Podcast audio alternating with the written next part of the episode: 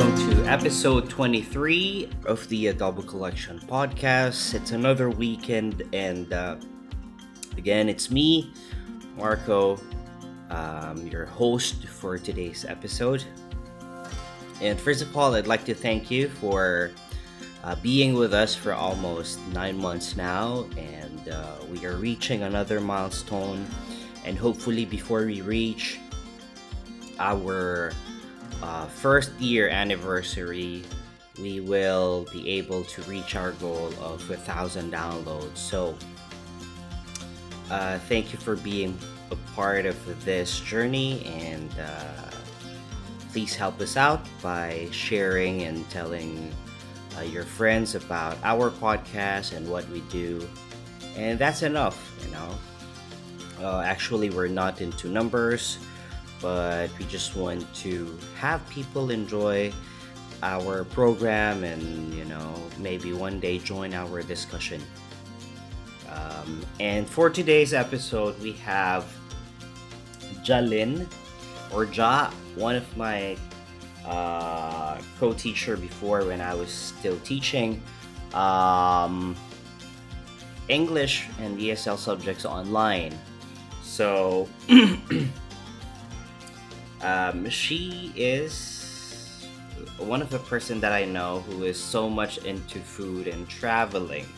You know, I see her a lot posting online uh, about her travels and I actually feel a bit envious because you know I, I, I see the free spirit within her and she's enjoying what she does and I, I really like that you know? Um you you can feel it with the photos that she's posting online and the videos that she's posting online. It's not all about the glam of traveling but it's more on you know showing people that you are enjoying it. And it's not about um, how beautiful the shots are or you know um, the composition of the photos it's not about that but it's more about uh, how she tries to share how she feels about these travels and uh, the spots that she's visiting how she feels during that time so let's hear from her. I hope that you will enjoy this episode and have a nice weekend.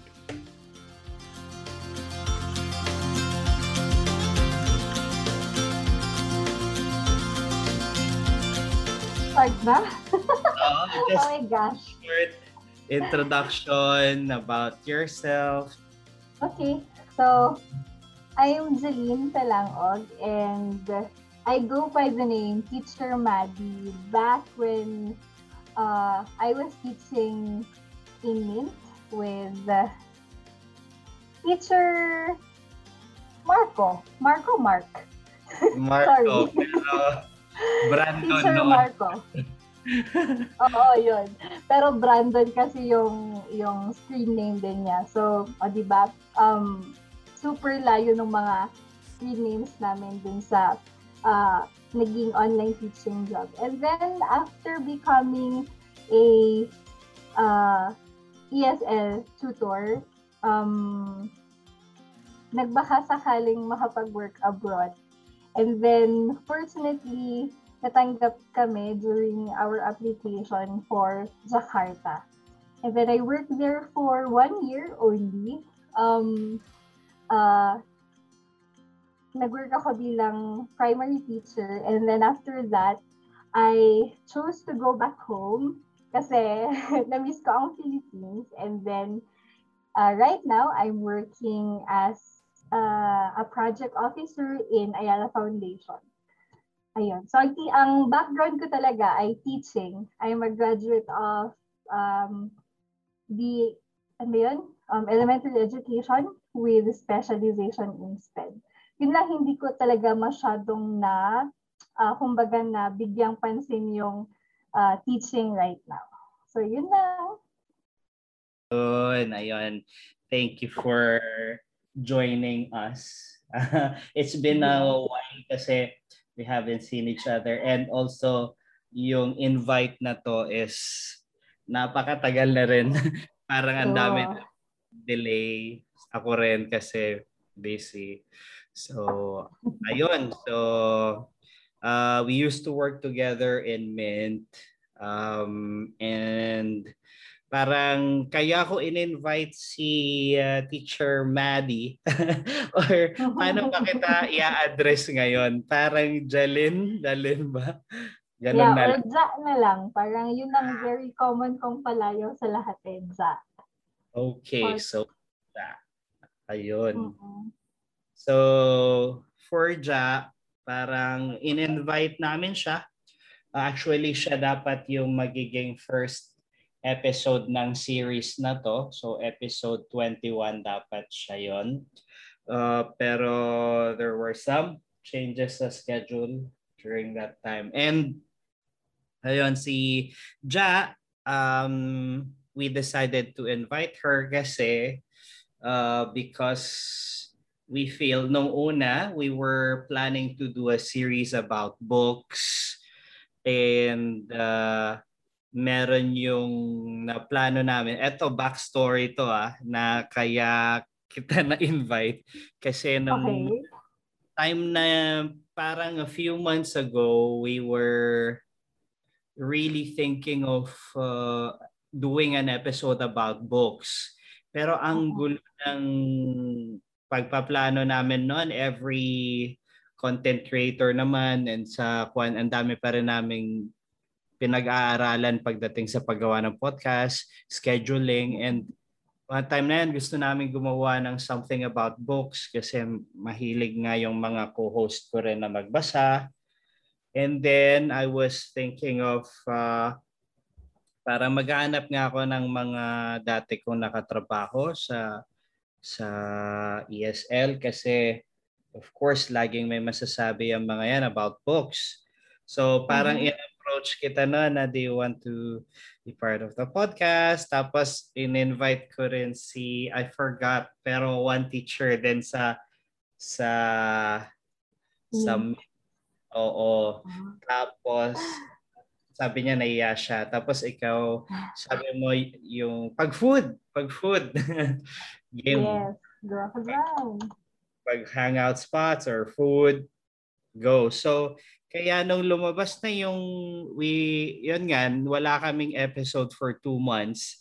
Last episode namin was April 26 ata. Tapos sabi ko eto na kailangan na natin na blanco rin kami eh. and siguro pagod hindi wala nang lumalabas. Kaya sabi namin okay eto na yung food kasi parang ang alam sa amin yung niche namin super serious lagi ang usapan about advocacy and everything. So sabi ko, let's go to something fun and uh, parang nostalgic pagka yung mga usapan eh nakakapag-bring back memories. So usap tayo about pagkain. So yun na, sabi ko, kickstart natin si Ja. ja. Tapos, ayun nga, di natuloy. so, si Rachel naman ang sumalo. Pero good din, good start. Kalog din na tao. Oo. yeah, very happy nga ako na, na nahugot natin sa kaagad that time. Oo, saka parang super excited siya and yung nakita ko yung enthusiasm niya after the release talagang wow, I feel overwhelmed na proud na proud siya sa episode. Parang gano'n. Mm-hmm. Actually, uh, nung nung before before mo pa ako ano nung 'di ba nung nag-chat ka nun tapos yun nabanggit mo na parang uh, kung game ako game ako this Sunday ganyan. And then sabi ko okay tapos biglang Father's Day pala that time. So yun. hindi parang ay hindi pala ano, hindi medyo hindi tumugma yung yung oras. Pero, uh, nung nag-uusap pa lang tayo earlier, na, na, na, na naisip ko na siya na parang kung pwede kong matawag siya during that time din. Kumbaga parang dalawa sana kami. Kasi I know na pagdating sa hangout spots talaga, yun yung ano eh, yun yung ginagawa niya talaga at the moment. Kaya feeling ko, mas marami siyang maibibigay that hmm. time. Mm. And yun, so pinakinggan ko rin yung episode niya. Super happy for her. Kasi yun yung ano niya talaga. Yun yung pinagkakabisihan niya this time. Aside from her job na tutoring din. I want to invite her pa nga eh again kasi oh. I feel na uh, the the episode is not justified pa kasi parang uh, uh, biglaan and I know na ang hirap. Parang so ayun, uh, masimulan na tayo since wala pa si Mary. Pero we can start with yung spots, um, mm-hmm. how did you start, you know, going out? Kasi alam ko from your posts on Facebook or uh, parang yun nga, I feel yung enthusiasm mo for food. How did that mm-hmm. start? Paano mo nasimulan na, okay, I, I love to go to places and try their food and talk about them and to my friends. Kailan? Na-discover ko yun nung siguro after college nung you know may may may sarili ka ng income. And then parang confident ka nang to move around parang to try something new. And then uh my friends during that time kumbaga yung mga uh, naka-work ko during that time is ganun din foodie din sila na ang ano lang, kumbaga sila is yung parang yung kaibahan naming dalawa ay siya hindi pa siya hindi siya yung very adventurous when it comes to uh when it comes to places. So nung time na yon, kumbaga may nakita akong bagong cafe. Doon ko sila aayain. Yun mm-hmm. yan.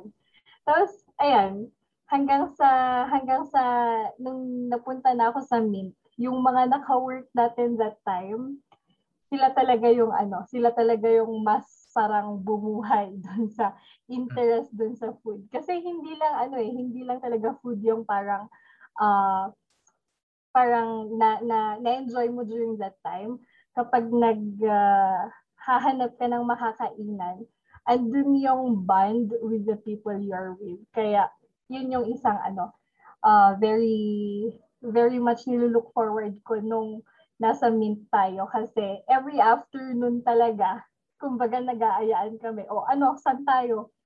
Yun, kaya napapadpad kami ng ano, La Trinidad. Stay kami dun sa mga cafe doon, kakain, tapos ayun. Tama, no? I, I, agree. Kasi eh, for people who are not aware of what we do before in Mint, uh, yun, mm-hmm. we are online uh, teaching, online tutor- tutorials. So, nakaharap lang kami sa computer sa station namin. So, parang pagkahapon, it's really wow, uh, ang saya kasi magkikita-kita na kami face to face. and uh, and yun nga, it became a thing din sa Mint eh, no? Na parang yes. That's the good thing about our shift noon kasi we work mm-hmm. at 4 or 5? 5, 5 no? 5. 5 uh, to 2. 5 a.m. to 2 p.m. Tapos, mm-hmm. syempre, parang yun yung napakaganda kasi 2 p.m. is merienda time. And you want Ooh. na pagka, pagka-out mo, kain ka, then pag uwi mo, tulog ka na lang. Tulog na. Tama. So yun, na, alam ko nun, grupo-grupo eh. Kumbaga, tayo. Alala ko noon ng sino mga kasama mo noon na nag lumalabas. Naghahanap. Oo. Um nung una nag-start kina ano, nag-start with Lucy. Ah, okay. Lucy, oo. Kay Lucy or si Lucy tapos um sila ano na, sila Kia and then Teacher Debbie. So ayun, hanggang sa dumagdag si na nadagdagan ta, nadagdagan kami si Gabby. Ayun, sila yung talagang parang main cast. main cast ng grupo. Oo. That No? time. Mm-mm. Okay. Ano yung mga spots na pinupuntahan nyo nun? Ano eh, um, ang pinakahinahanap talaga namin that time is yung mag-offer ng pasta. Kung hindi pasta, yung coffee. So, kasi yung yung dalawa sa amin, si si Teacher Kia and si Teacher Debbie, siguro maybe next episode pwede mo rin silang ma-invite. Mm-mm. Itong dalawa is coffee lover din sila. And then, um, so kung saan may kape, mas gusto nila yon. Kami naman, kami namang mas, ano, mas nakababata. Doon kami sa may pasta-pasta, ganyan. And then, um, doon namin napuntahan yung dito sa may KM, KM kilometer 4, yung Gipas, Gipas Cafe. Parang yun yung pinaka unang bonding talaga namin. Kasi itong very, ano lang siya, very small uh, cafe lang siya along the road. Um, parang siguro, nag, ay hindi, kilometer, kilometer 5. Yes. Kilometer 5, oo. Kilometer 5. And then, nag-offer sila dun ng barako, which is the favorite of nung dalawa naming mga ate-ate. Ganyan. Okay. And then kami naman ay uh, nag-order ng nachos. So, ayun. Ayan, yan siya. Okay. Wow, may pasta rin sila, no? May Mm. nachos and uh, coffee. Cordon bleu, may rice meal din sila, ganyan. Ayan, ah, nachos. Okay. Oo. Tapos, yes. And then, ayan, ayan. So, dun sa ano, dun sa, uh, dun sa Gipas Cafe, yung nakakatuwa dun is meron yung parang package or tama ba? Package or bundle, kumbaga, na parang uh, Okay. if you will get this set of um, set of pastry, parang may ano, may free, parang ganon, na inumin or the other way around. Hindi ko na maka, hindi ko na maalala kasi ano na ano na siya, may three years na nung huli kaming nakapunta. Oo. hindi ko rin sure kung well dahil sa restrictions nga tapos hindi na hindi na kumbaga nagtutugma yung mga oras namin. Hindi na namin to nababalikan. Okay. Interesting. Maganda siya, no? Ah, Oo. meron silang um, ano na to, yung lapag. Oo, oo. Tapos ano dyan, may mga games, board games na pwede mong hiramin. so ano Okay. talaga siya, very hangout friendly or barkada friendly. Okay. So, Cafe Gipas. uh, so, this is Yes. one thing na pinupuntahan nyo noon. So, Mhm. Siguro, it's good na to ask you then. Um, let's start na siguro with your top recommendations then. Uh, since we started talking about places. So if you will recommend yung mga places na napuntahan mo, Baguio and Benguet, um, yeah, just pag-usapan natin kasi interested din ako. All right. Okay. Sige. So, um, unang-una talaga sa list ko ngayon, dahil siguro malapit ako sa kanya, is itong Levain. Actually, ano lang siya, uh, itong Levain na ito is bake shop or bakery dito sa may Outlook Drive.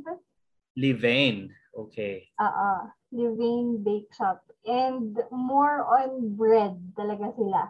Bread and then coffee. Um, okay. Ang ano dito, ang nakakatuwa kasi dito is, alam mo yung uh, may certain time, like for example, closing time kasi nila is 6.30. So kapag na-reach na yung 5.30, mag ano na, mag, kumbaga mag-discount na sila dun sa mga baked goods nila or sa bread nila doon. Uy, interesting. Oo. so meron yung, ang favorite ko dyan is yung mugwort. cream cheese or nakalimutan ko yung exact name. Basta yung bread is gaw- gawa sa uh, herb or halaman na ito. And then, uh dun sa gitna niya ay may cream cheese. And then, ang original price niya kapag uh, hindi pa yung discount discounted time ay 95.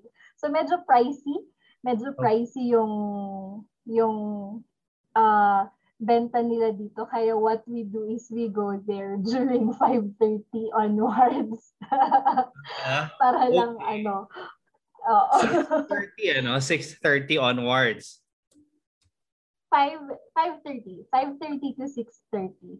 Yun na yung ano, yun na yung closing kasi nila. Closing hour. Hanggang ngayon, uh, bago pa rin, I mean, do they still do this? Kailan ka last na napunta dito sa Levane? Last, last Thursday. Oh. Hindi ako nagkakamali last week. Okay. Ano, kung, ano na eh, parang nagiging regular customer na kami dito for the bread kasi very ano um masarap siya.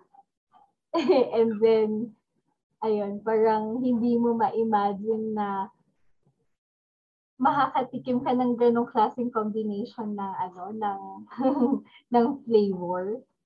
Ayun. Wow. Ang ganda nga. Uh, ko ngayon mm-hmm. and uh, ang ganda sobrang nakaka nakakatakam. Hmm, okay. Yeah. So, main Outlook Drive and then 5.30 to 6.30 uh, yun yung ibabagsak nila yung price. I think maybe Uh-oh. because they want to maintain the freshness kaya kailangan na nilang i uh, it's a win-win situation Bagsak din eh. Presyo. Yes. Oo instead of Totoo.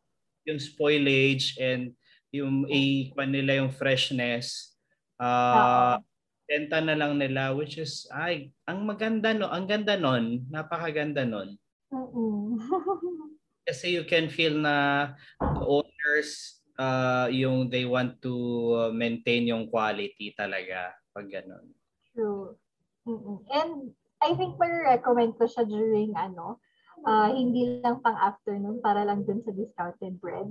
During breakfast hours, ano siya, I think uh, okay siya. Kasi meron yung ibang uh, food nila dun or yung bread nila dun na parang uh, tawag nito, hindi siya as hindi siya as in pizza pero yung alam mo yung ingredients niya is parang dalawang pizza slice or yung yung lawak niya is dalawang parang yung laki niya I mean yung laki niya ay katumbas na ng dalawang pizza slice and then orderan mo lang ng coffee solve na very peaceful along that ano eh along that side kaya oh. ano, tahimik talaga right so as what we can see, yung tinitingnan ko is Ruperto Building, Outlook Drive. Mm-hmm. Ang ganda.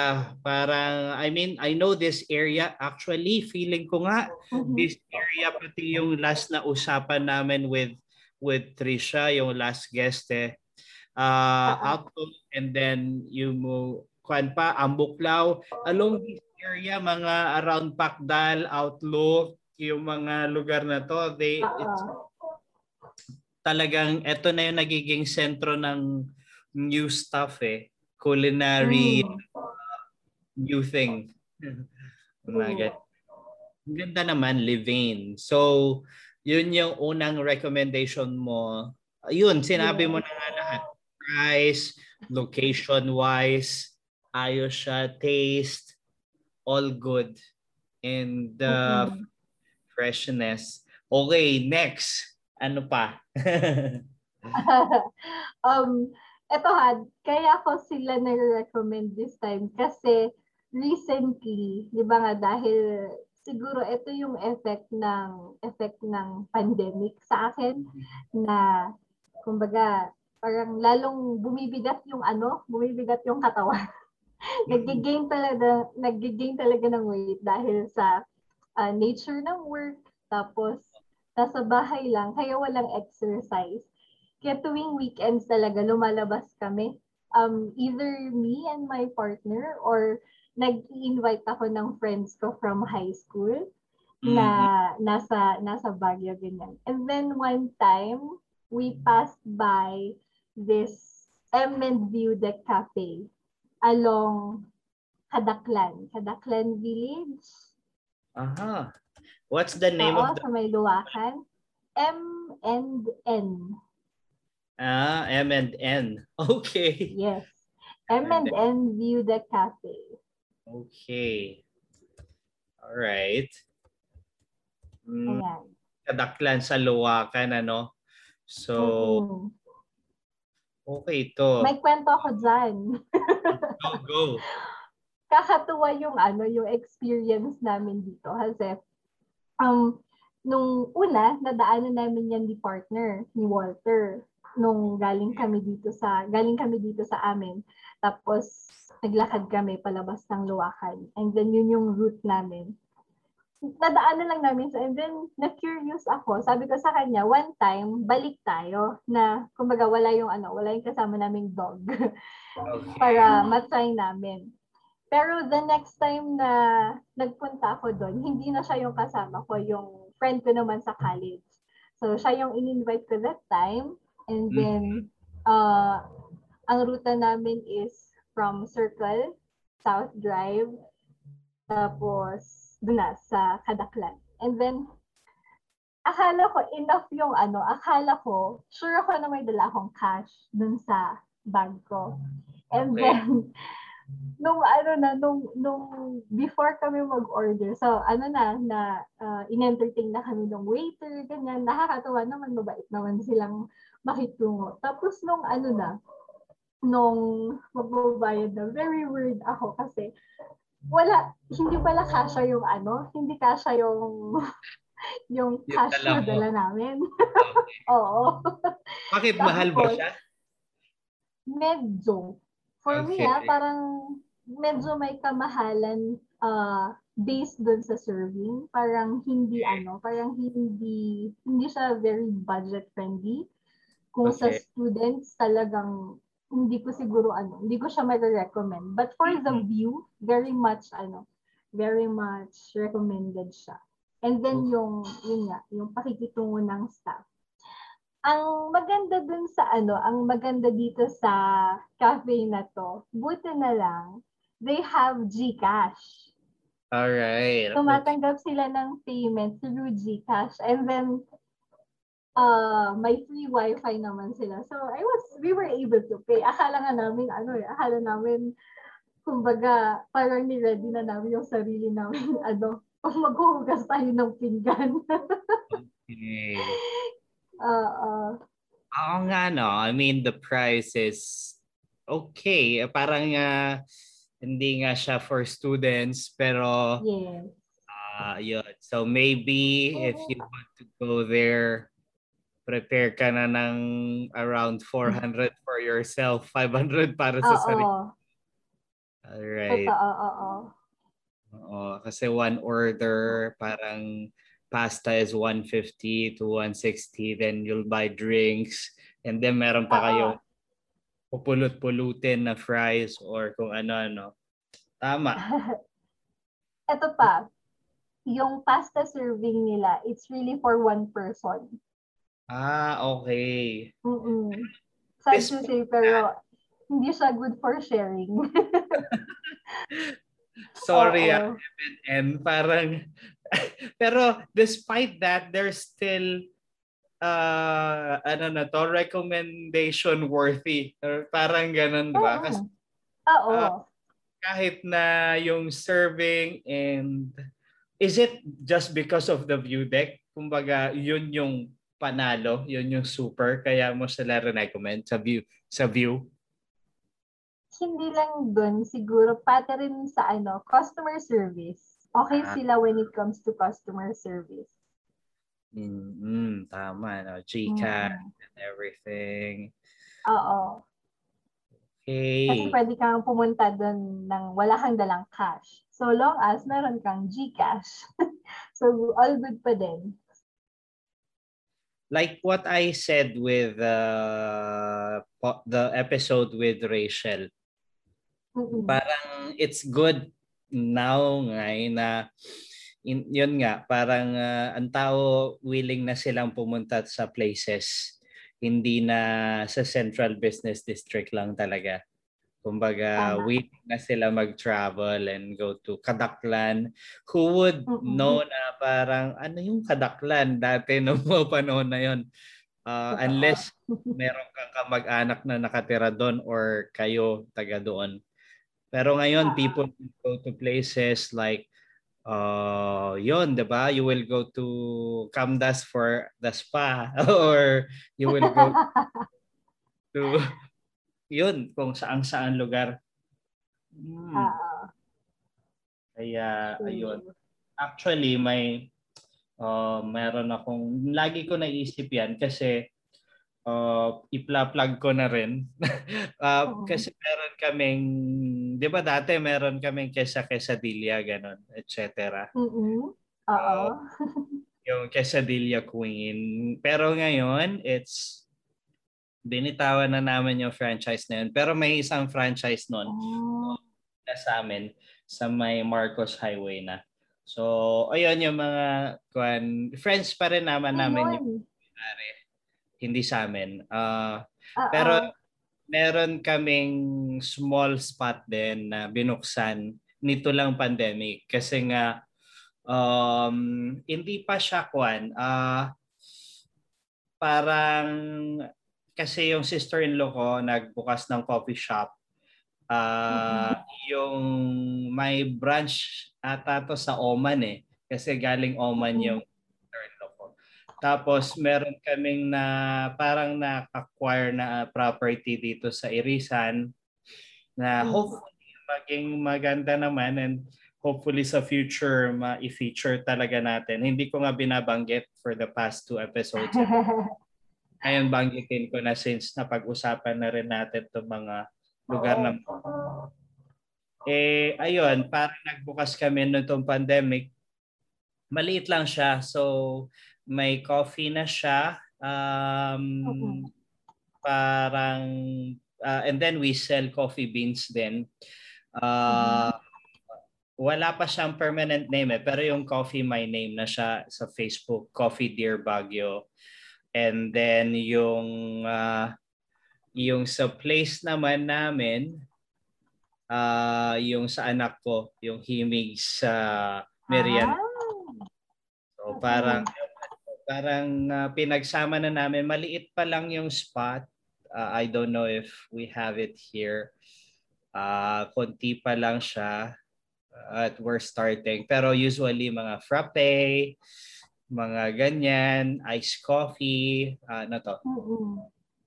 Uh, so, and yun nga, sabi kasi ng misis, parang, ano ba, do we have to parang magkuhan ulit sa future? Parang pupunta na naman tayo ng town na parang yung ginawa namin sa Assumption dati. Tapos sabi ko, hindi na, kasi mm. most people nowadays, they're willing to go kahit gaano pa yan kalayo. Yeah. Diba? As long as Ayan, so parang ito mga ako namin. vlog. Pero pag-usap sa future, Uh-oh. pagka uwi ko, puntahan natin. Dito kami sa Marville. Sa Marville subdivision kami and then we're open. Mura lang siya. Ay, sa, ano ba? Parang napasuwat ako. Pero sabi, ay nako mga merienda to. Pero yung mga drinks namin, yap, 85 pears, 85 mga ganon, mga latte latte and uh, frosty frosty. Pero Okay na yan ah. Para uh, sa akin yung price, okay na yan. future, maliit pa lang kasi siya pero uh-huh. kaya ko pa rene-recommend kasi parang two or three tables lang siya as in parang uh-huh uh, tambayan lang ng mga kakatapos mag-basketball, ganun. Kumbaga, maliit lang oh. siya. Uh, asan ba? Wala kasi silang photo dito. Bago pa lang. Pero in the future... Kasi yung sa may irisan? Tama uh, Sa amin, Uh, sa malapit lang sa bahay namin. Kaya sabi ko, um, in the future siguro, uh, I'll talk about it pagka ready na siya kasi we're nasa kwan kami. Eh. Sabi namin, let's give it a year na wala muna tayong brand as in mm-hmm. let's just try it muna. Baga nasa ano ba to yung parang tinitis, tin, tinetest pa lang namin yung thesis namin. Oo. Mm-hmm. MNN, MNN View Deck Cafe. So, but make sure to bring cash. yung price, you have to be careful. But it's good naman ata eh. Parang, are there reviews? Wala. Uh, kung, if, as long as I trust your recommendation naman. ano sila, uh, ang nakakatuwa din dito is very active sila sa Facebook. So, mag, ano ka lang, mag-send ka lang sa kanila ng message dun sa messenger nila and they will really reply to you as soon as they can. Yun yung isang kinatuwa ko rin dyan. Kasi nga, di ba parang not all give their time dun sa pag-reply ng mga messages online. Kaya mm-hmm. nakakatuwa na meron tayong or merong mga shops dito sa Baguio na very active sa Facebook, very responsive sa messages. And yun siguro yung ano, parang dapat ding hinuhon ng mga ng mga nagbi-business talaga. Mhm. Nakakatuwa naman. Yan. Dami naman nagre-recommend eh from what I can see. Oo. Mm Meron pang food 5 over 5 place 5 over 5. So wow ah. Uh, pero may negative review pero I'll leave it to the others sa lang. Okay. So okay naman, okay naman response nila. so ayun. so um so we have Tuna, Levain, MNN View Deck Cafe. Uh-uh. And isa pa siguro. And then Nako, or ano pa ba? Isa pa then I'll ask you some question uh, about travel naman. Kasi that's one thing na I want na kahit konti mapag-usapan natin. Sige. um, yun lang. Parang, wait lang ha. Nire-recall ko lately kasi is hindi ko ma-recall yung ano, hindi ko ma-recall yung name kung saan yun at kung ano yung ginawa namin that time. Okay. Kasi ano na eh, um, uh, ano ba, ang nagiging, ang nagiging isa sa mga focus ko ngayon ay inuming ano, ang sumikat na milk tea. Ah, so, milk tea. Oo. Okay. Milk tea. And then, ano siguro yung ano ba to? Sorry ha sa recommendation ko pero all good, all good. Dahil dahil dahil lakad la, lakad yung ginagawa as in lakad talaga na naglalakad ka from house going to town. Alam mo yung convenience store, siguro yung ano, yung isang ano, nakakatuwang discovery ko ano yan? during this time. Um, na, isa siya ano, uh, Korean convenience store sa may military cut-off. Not sure Alright. Pero ano siya, uh, Korean Mart or Korean convenience store and then they offer then uh, different ano different products from Korea and meron din silang sinisale pag minsan na ice cream. So, yon favorite namin yon Pam, ano talaga, pantanggal ng pagod. And, maganda siya. I mean, maganda yung, maganda yung convenience store. Hello? Uh, ito ba yon Wood nymph? Sa... Hindi. Masyado pang ano. Oo, super, lalampasan mo pa siya. Ah, right. Okay. Pero yon okay. So that Oo. Uh, that convenience store. So okay, continue lang. um, yan, na-discover namin yung convenience store na yon dahil may relative kaming nakatira dun sa part din na yon and then um, naisipan namin sumaglit dun sa uh, parang i-check i-check yung laman kung ano yung laman ng convenience store na yon kung paano siya naiiba sa uh, 7-Eleven ganyan kasi yung cur- yung curiosity mo na Korean Mart tapos 'di ba may may nakita ka ng Korean Mart dito sa Porta Vaga tapos okay yun, yung comparison na ano, comparison na experience. And ano siya, maliit lang na convenience store kasi convenience store lang talaga siya. Pero parang uh, medyo complete.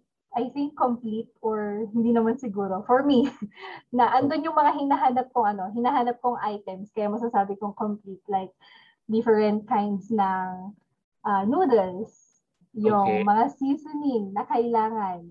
Tapos, meron din naman meat. And then, meron ding ice cream. hmm, Ayun. Okay. Uh, uh, tapos, Yeah, go ahead, go ahead. Uh, tapos, yung ice cream nila, merong ano, um, kumbaga, sep may separate, uh, may separate na freezer for naka-promo. And then, meron yung regular price. Hindi ko sure kung bakit ano, kung bakit meron yung 30% discount na uh, tawag nito, discount price doon sa ice cream na yun. Pero okay naman, parang wala namang pagbabago sa lasa or what. Hindi rin naman siya, hindi rin naman siya pa-expire na. Uh-oh. Hindi lang din namin natanong. Kulang pa yung curiosity namin that time. Um, okay. So, ayun, no? Korean Mart. Uh, we don't know the exact name, but kung sino Uh-oh. man alam, basta it's a long military cut-off. So, simple lang yung ice cream. What made it so special na napunta siya sa recommendation mo? yung ano, um, yung dining space niya nasa labas. Ah. Oo. Yung dining space yun nasa labas. Hindi tulad sa 7-Eleven na, di ba, parang um, yung mga products mo na and then sa pinakadulo, andun yung mga tables. Oo. Dito eh, nasa labas talaga siya. So, parang okay siya. Hindi ano, na sa nakita mo yung view sa labas, okay oh. din. And Hindi the siya... price is ano, medyo mura. Compared sa ibang Korean stores. Oo. medyo mm. mura siya. Okay siya, okay siya pagdating sa price. Mm-mm. Uh, parang kung ano, well, anyway, uh, for people who are not uh, aware, parang uh, since we were we we used to teach Koreans, parang yun na rin eh, na-raise yung awareness natin and knowing that Baguio is education capital. So, mm. Know na marami tayong Korean brothers out there. Kaya um parang aware na tayo sa or exposed na tayo pagdating sa mga products and culture ng Koreans. And of course, uh, Korean telenovelas. Kaya parang oh. tayo.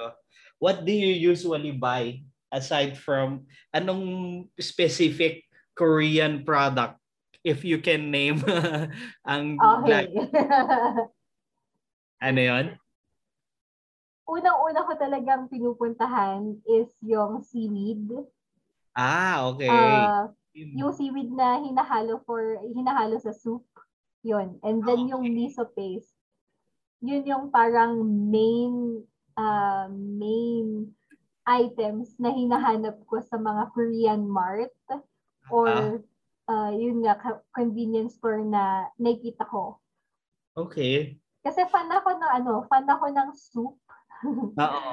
gusto ko yung ano, gusto ko yung mga sabaw kahit yung mga pagkain natin. O pinaka gusto ko yung ano, may sabaw or may sarasa na pagkain. And then after niyan, saka na tayo pupunta sa noodles, noodles. okay. Ayos. Uh, uh, ba parang hindi I don't know, hindi lang hindi ko lang siguro alam anong lasa ng ng miso. Yeah. Miso. Oh.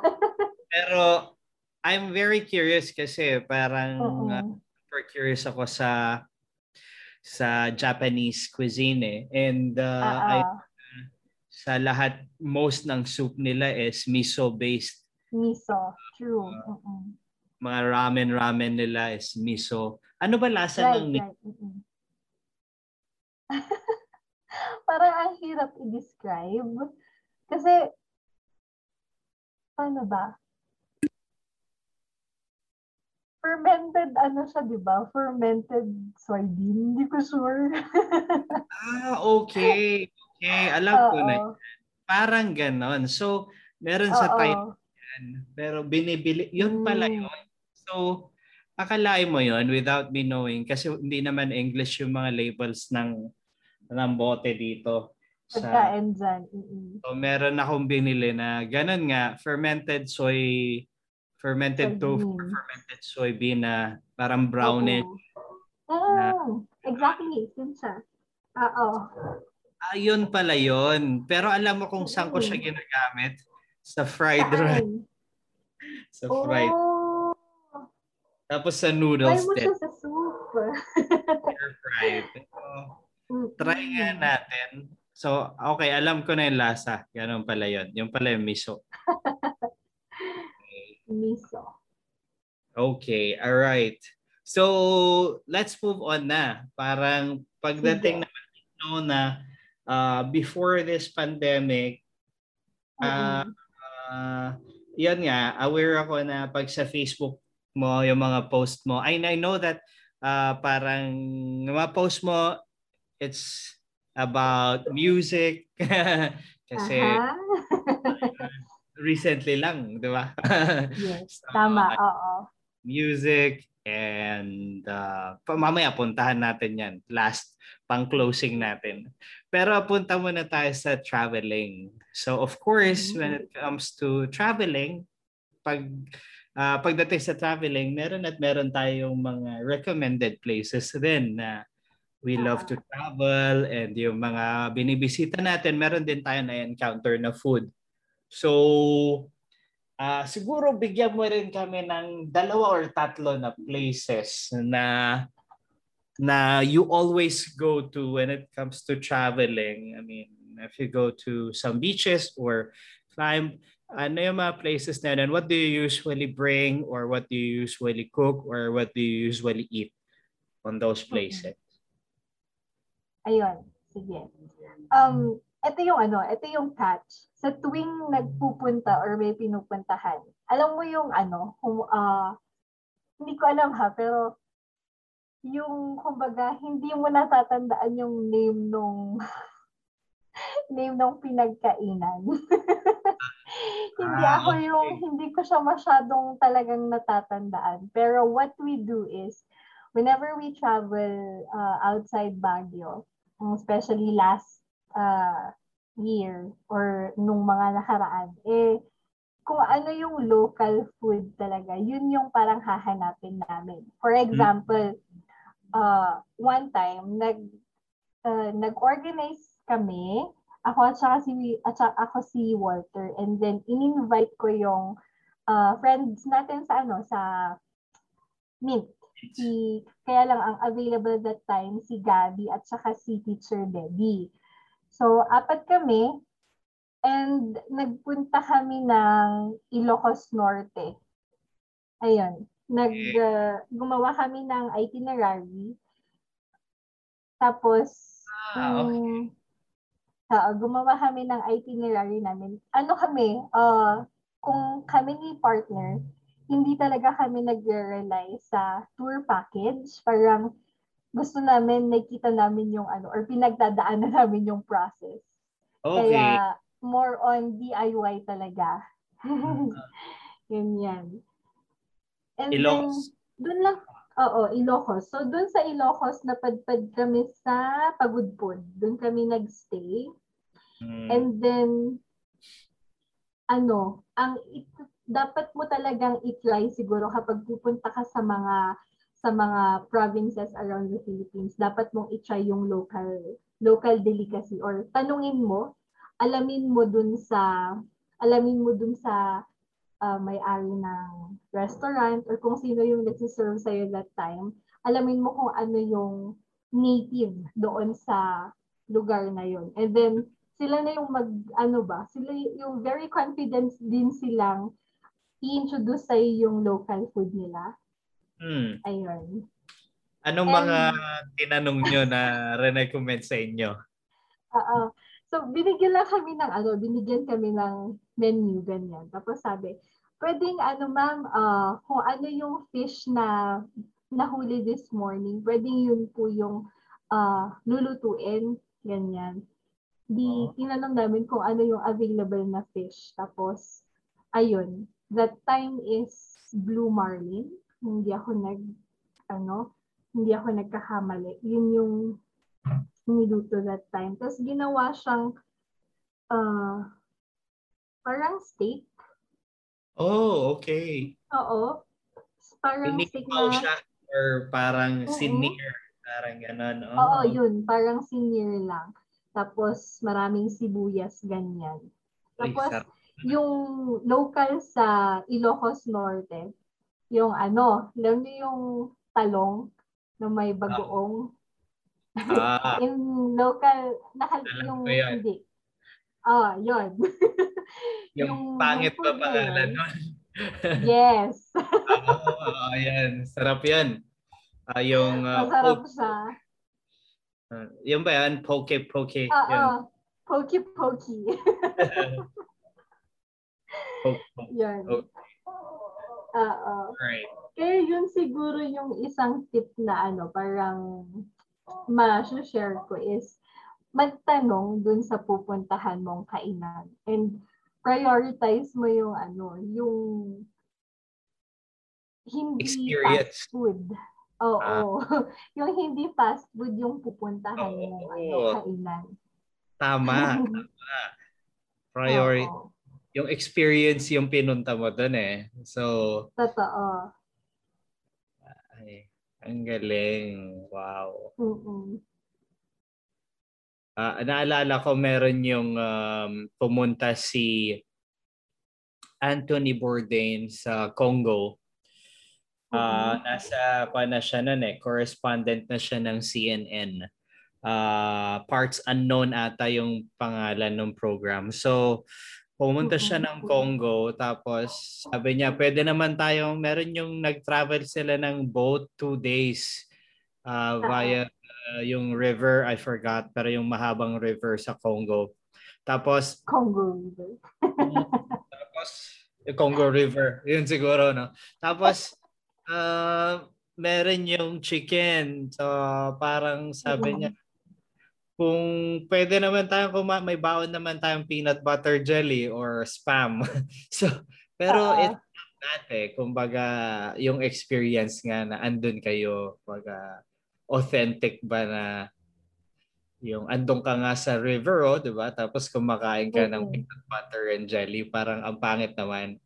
Nagka-camp ka. Totoo, yan.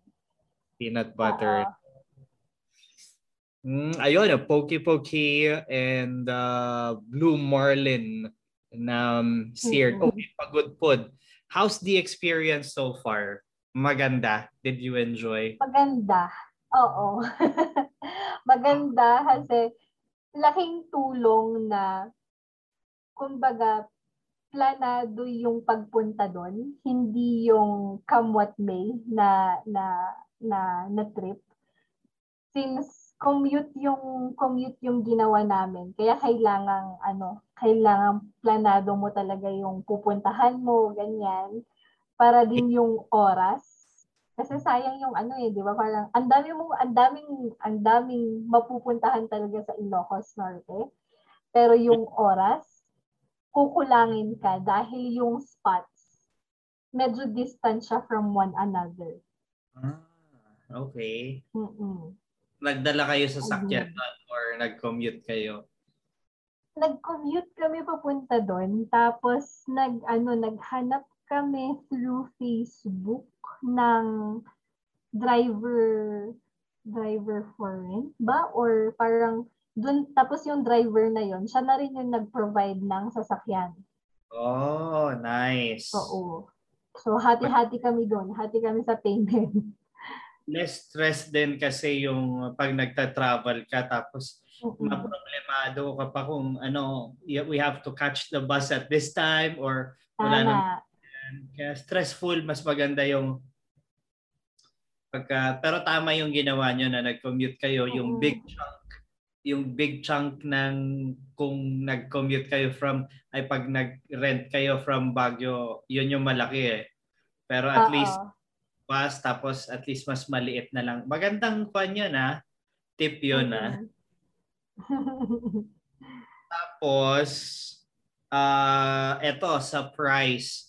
What if pupunta kami doon or ayun, para sa listeners natin, how much for ilang days ba kayo doon? two days?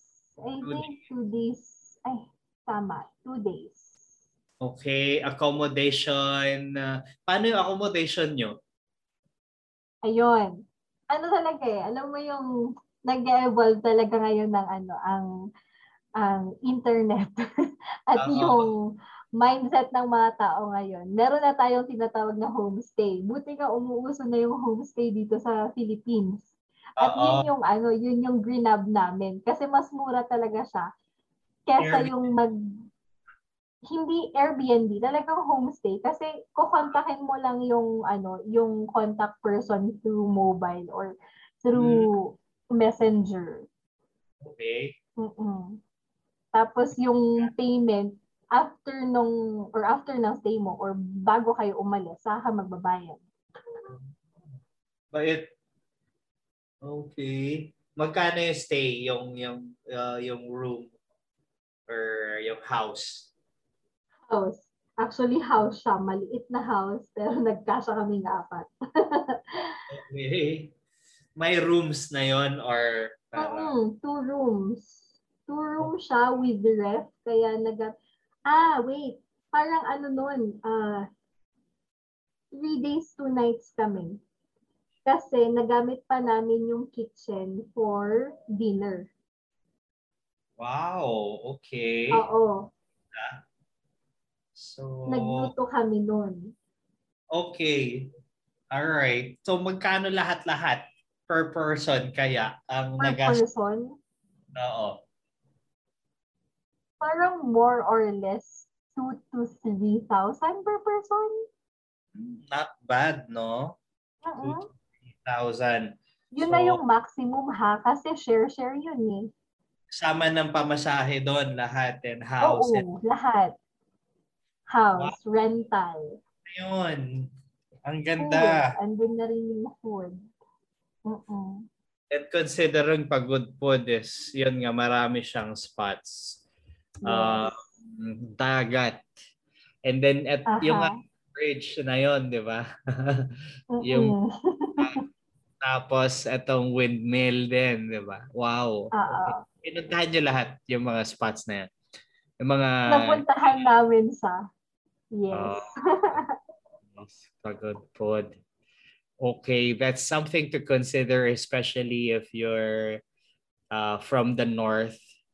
Uh, okay lang siya. How long pala biyahe? Oo. Five hours? Six hours? Five? Uh, ganon? Sabihin mo ng 6, 6 hours. Hours. Mm-mm. Ah, oo, norte to eh. So, La. Union, Ilocos Sur, Ilocos Norte. Right. Sa pan nga to. Kay taas-taasan. So good, good. Oo. Maganda siya.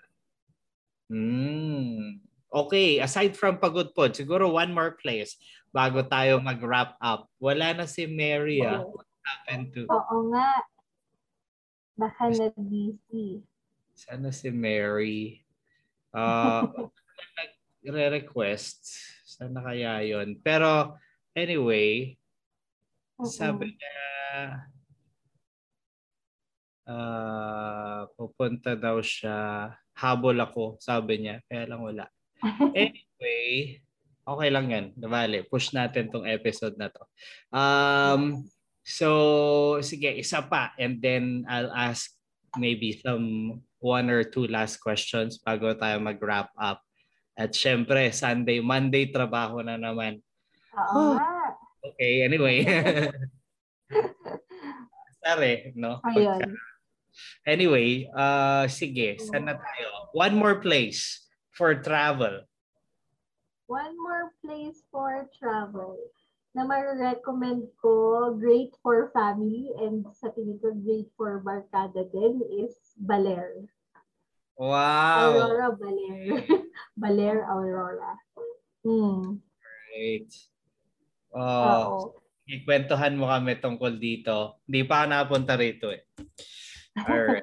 Ano rin yan, uh, bale kaming dalawa lang naman ni, ano, ni Walter that time. Parang galing uh, December siya, parang bakasyon galing Jakarta and then umuwi ako dito for vacation.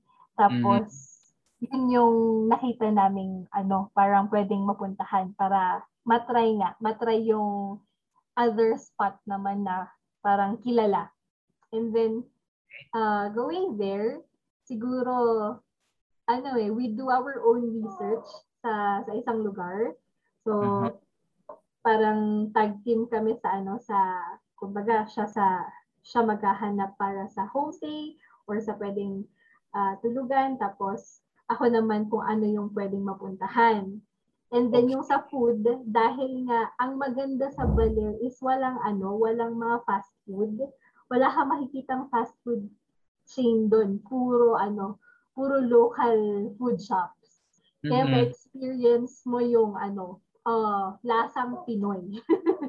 doon okay. sa mga naghahanap ng mga pagkain, ano talaga, doon, may kita mo doon. Pero ako, kung ako, kung ano kasi yung parang nagustuhan ko na, alam mo yung hindi ako magsasawang ulit-uliting pagkainin siya. like for example, lunch nun, or tama ba, lunch or breakfast. Nagpunta kami dito sa isang lugawan. Alright. And then very unique yung, very unique yung name nitong lugaw na to. Oh, Kaya ano? yun yung ano, yun yung trinay ko. Bula lugaw. Ah, okay. So, imagine mo yung lasa ng bulalo, pero yung ano niya, yung main component niya ay rice. Ah, diba? Parang kumakain ka two in one. Lugaw na, bulalo pa. Ayun. So, parang every ano yata, per, nag 3 days, 2 nights din kami nun. Tapos, yung food na yun, yun yung nagustuhan ko. Yun ulit yung in-order ko kinabukasan. Pasabaw ka. Oo. Pasabaw ka talaga yung mga trip mo. Mm. Oo. Yung ganito, soup, soup-based. Mm, soup-based. Yes. Ang ganda. Para ano, basta basta mm. nakakatuwa yun. Nakakatuwa yung lugawan doon. Tapos, um, ano eh, since tabing dagat, alam mo yung marami dun yung ano, yung parang ihawan na kung ano rin yung fresh from the fresh from the sea, yun uh-huh. yung naka-display or yun yung pwede mong i-order, lulutuin nila, ganyan. Madaming ganun sa ano, maraming ganun sa Baler. Hmm. Yun nga eh, how's the dagat since pinag nabanggit mo na maganda? Um, Or yung Baler is more on surfing. I think hindi talaga siya yung meant for swimming. Oh, okay. Tapos oh, ang ang ang isang ano doon, dapat pag pupunta ka doon hindi ganitong months or hindi rainy season dahil talagang malakas ang ano, malakas yung hampas ng alon, ganyan, o tapos yung current, Okay. Maano din. Katakot din. Nakakatakot, oo. Eh, pero ano dun ha, parang ang nakakatuwa dun, yung local uh, tourism officers nila, kung yun yung tawag dun, is meron talagang mga ano, uh, merong lifeguard sa bawat span ng beach na yon. Kaya mm-hmm. parang ano nasasabihan nila na wag masyadong pumunta dyan sa side na yan kasi mm-hmm. iba yung parang iba yung tingin parang ganun. Mm-hmm. Kaya naabisuhan nila kaagad yung mga pumupunta dun sa ano, dun sa beach. Maayos, Ganyan. maayos. Mm-hmm. Maayos. Very nice accommodation nyo na ulit, paano nyo ginawa yon? Ganon din, homestay rin. Homestay din. Tapos yun naman is recommended dun sa workplace ngayon ni ano ni ni partner merong taga Aurora mismo or taga Baler. And yun na yung ano ni-recommend. Oo. Maganda naman yung place. Maganda naman. Tapos um ano eh, parang ang nakakatawa, di ba? Kapag may uh, friend kang nagpunta sa isang lugar, tapos nakita mo through pictures na maganda, maganda yung experience, parang na naengganyo silang pumunta rin. And then, parang siguro two weeks after kami, yung naka-work ko before sa Easter, ano rin, hmm. nagpunta rin sila. So, kung ano yung, nirek- kung ano yung na-experience namin, ni-recommend ko sa kanila. And hmm. yun din yung ano, pinuntahan nila. yung hinomestayhan ninyo, is it near the beach ba? Ma- malapit lang? Hindi. Hindi eh. Parang may 5 minute or 5 to 10 minute tricycle ride. Papunta so, dun sa mismong beach. Oh, so usually yung mga accommodation sa Baler, uh, malalapit lang siya sa beach. Hmm. Mm, okay, para magandang i-consider to. So, from Baguio, how do you go to Baler? Manila muna? Meron, ano, merong local bus. Local bus na dadaan ng Ambuklaw, dadaan ng Kayapa. Okay. Ah, okay. Oh, maayos na yung lugar na yon. Alam ko kasi uh, when I was basta mga 2008 or 9 or uh-uh. 7 basta earlier pa ginagawa pa lang yun doon eh. Mga van pa lang duma, dumadaan. So so ngayon okay na yon saan ka sasakay? Van ba siya Before, or uh-uh. dati bus talaga. Dun sa may slaughter.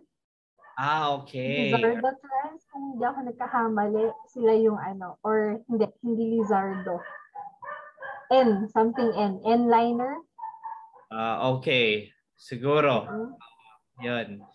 Uh, tapos, uh, from there, diretso to Aurora yon. Hmm, diretso na. Talagang ano, ang end of, ano niya, end ng ruta niya, Baler mismo. Ang ganda. Okay. Oo. for Baguio Pips, punta ng Baler. Dapat. Ma- how long? Diba?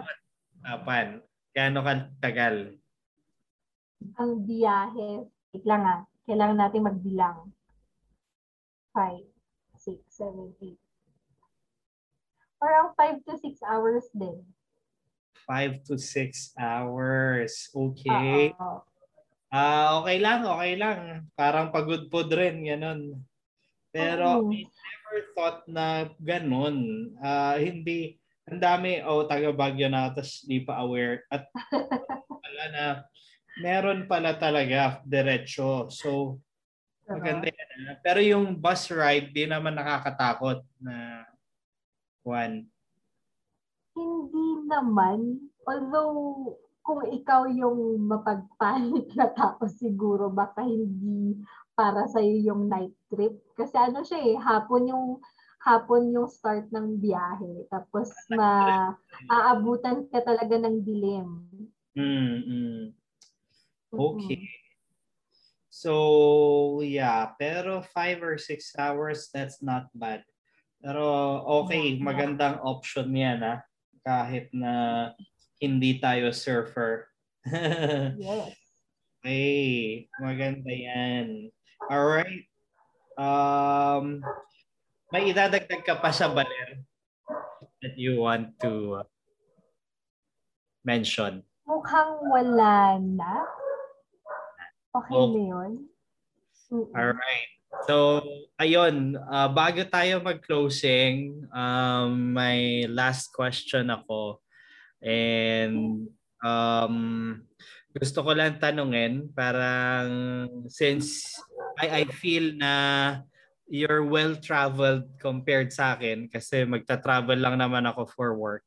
Pero ikaw, you're, you're, I think, mas mas may experience ka. So, I gusto ko lang tanungin uh, if you can or uh, I just like to ask kung pwede ka mag-share ng mga tips mo about traveling and going to spots. Um, so, kung ano yung may share mo, parang tipid tips or anything that you want to share to people before they go to their destination or kahit kahit lugar man yan o kahit coffee shop lang yan, ano yung Mhm. pwede mong i-share sa kanila? Um, ano, dahil, ah, kung ano lang siguro yung ano, ang unang-una kong masasabi is, do your research talaga. Siguro very cliche ito sa sa sa mga listeners natin this time. Pero kung pupunta ka sa isang lugar dahil may nabalitaan kang kainan or 'di ba spot ganyan do your research din kung talagang akma siya sa taste mo or kung yung lugar ba na yon ay ah kumbaga very interesting siya sa point of view mo and then after doing your research syempre consider the budget ayun, second yon. So, budget, dapat budget-friendly yung lugar. And then, after nun is, ano pa yung ano, parang, ano pa yung makukuha mong experience dun sa lugar na yon. Hmm. And then, mm tapos very much, ano eh, um, dapat yung mga kasama mo eh, kumbaga, nako-consider mo yung gusto nila. So, kung group of friends kayo, dapat yung lugar na pupuntahan nyo ay, ah, kumbaga may connection kayong lahat. Yung, paano ba siya, ano, mas paano ba siya ma-explain? Para yung, ano, yung, yung experience at the end is very, ano, ah, very meaningful Tama. na ano kayo eh, parang, oo, yun yung naging, ah, yun yung naging lesson na napulot ko all throughout my travels with friends. Yan, kasi nga nung nasa Mint talaga tayo, ano, ilang beses kaming gumala nung ibang teachers, yun Ah. yan. Oo, tapos, tapos parang two, or hindi, yung yung yung yung, unang nag-visit kami nun kasi diyan lang sa Pangasinan. And mahirap yung ano, mahirap yung role ng pagiging organizer. Kaya dapat talagang hati-hati kayo sa ano, hati-hati kayo sa task. Lalo kung group ano yun, kung group ah, trip yun or barkada trip. Ayan. And then when you go to a local place, try the local food. Kung ano yung kung ano yung kumbaga ino-offer nila doon, yun yung ano, yun yung unang-unang i-try. Para Mm. kapag may nagtanong sa iyo, may nagtanong sa iyo kung ano ba tong ano, ano ba tong ah, halimbawa sa vegan or sa Ilocos Sur, ano ba tong sinanglaw? ba makikita mo sa along the road merong sinanglawan or basta ganyan, balay papaitan. hindi ka ano, hindi, wala dun yung feeling na na-ignorante ka dun sa lugar kasi hindi ka nag-try. So, yun. Yun talaga. Ayos, ayos. Parang tama. ah, akmang-akma talaga lahat ng, bud- ng, ng mga advice mo kanina. Ah, perfect yun eh. So research muna, then budget, and then experience, and then take a look at the people whom you travel with, ano yung connection nyo, try the local food. Tama yun, tama. Kumbaga, perfect yun eh. And what I like is tama nga yung delegation kasi sometimes ito yung hassle eh, parang the way you picture things to happen. Sometimes it wouldn't work that way.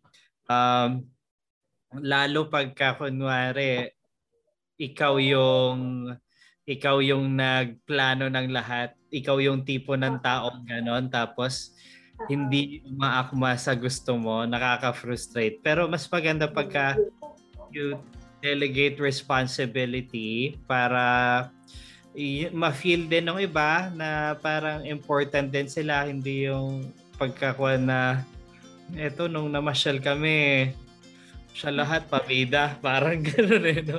Oo. Maganda yung may delegation and then uh, Mm-mm. enjoyin nyo lang. Walang hassle dapat. Kasi that's the point. Diba? So, ang ganda, ang ganda ng ganun. Kasi uh, ako alam ko yan. That's what I'm trying to fix eh. Medyo control freak ako. Noon. Oo.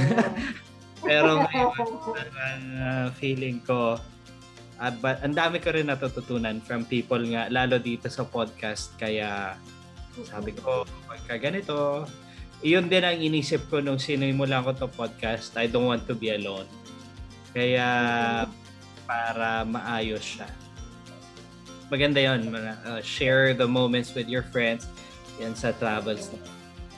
So, ayun. Uh, sa tingin ko, napaka-strong ng episode na to.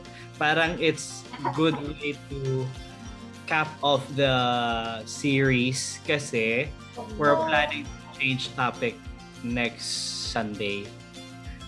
Uh, bago, siguro pwedeng balikan in the future pero ikaw yung third sa series na to. And then yung next kasi next Sunday is about work from home naman. Alright. Okay, thank you so much, Ja. And uh, Maraming salamat. Ingat kayo dyan palagi and enjoy mo lang Mm. hanggang matapos tong pandemic. Okay na. Hmm. nga. Alright, ingat. Bye-bye. Paalam. Bye-bye. Bye.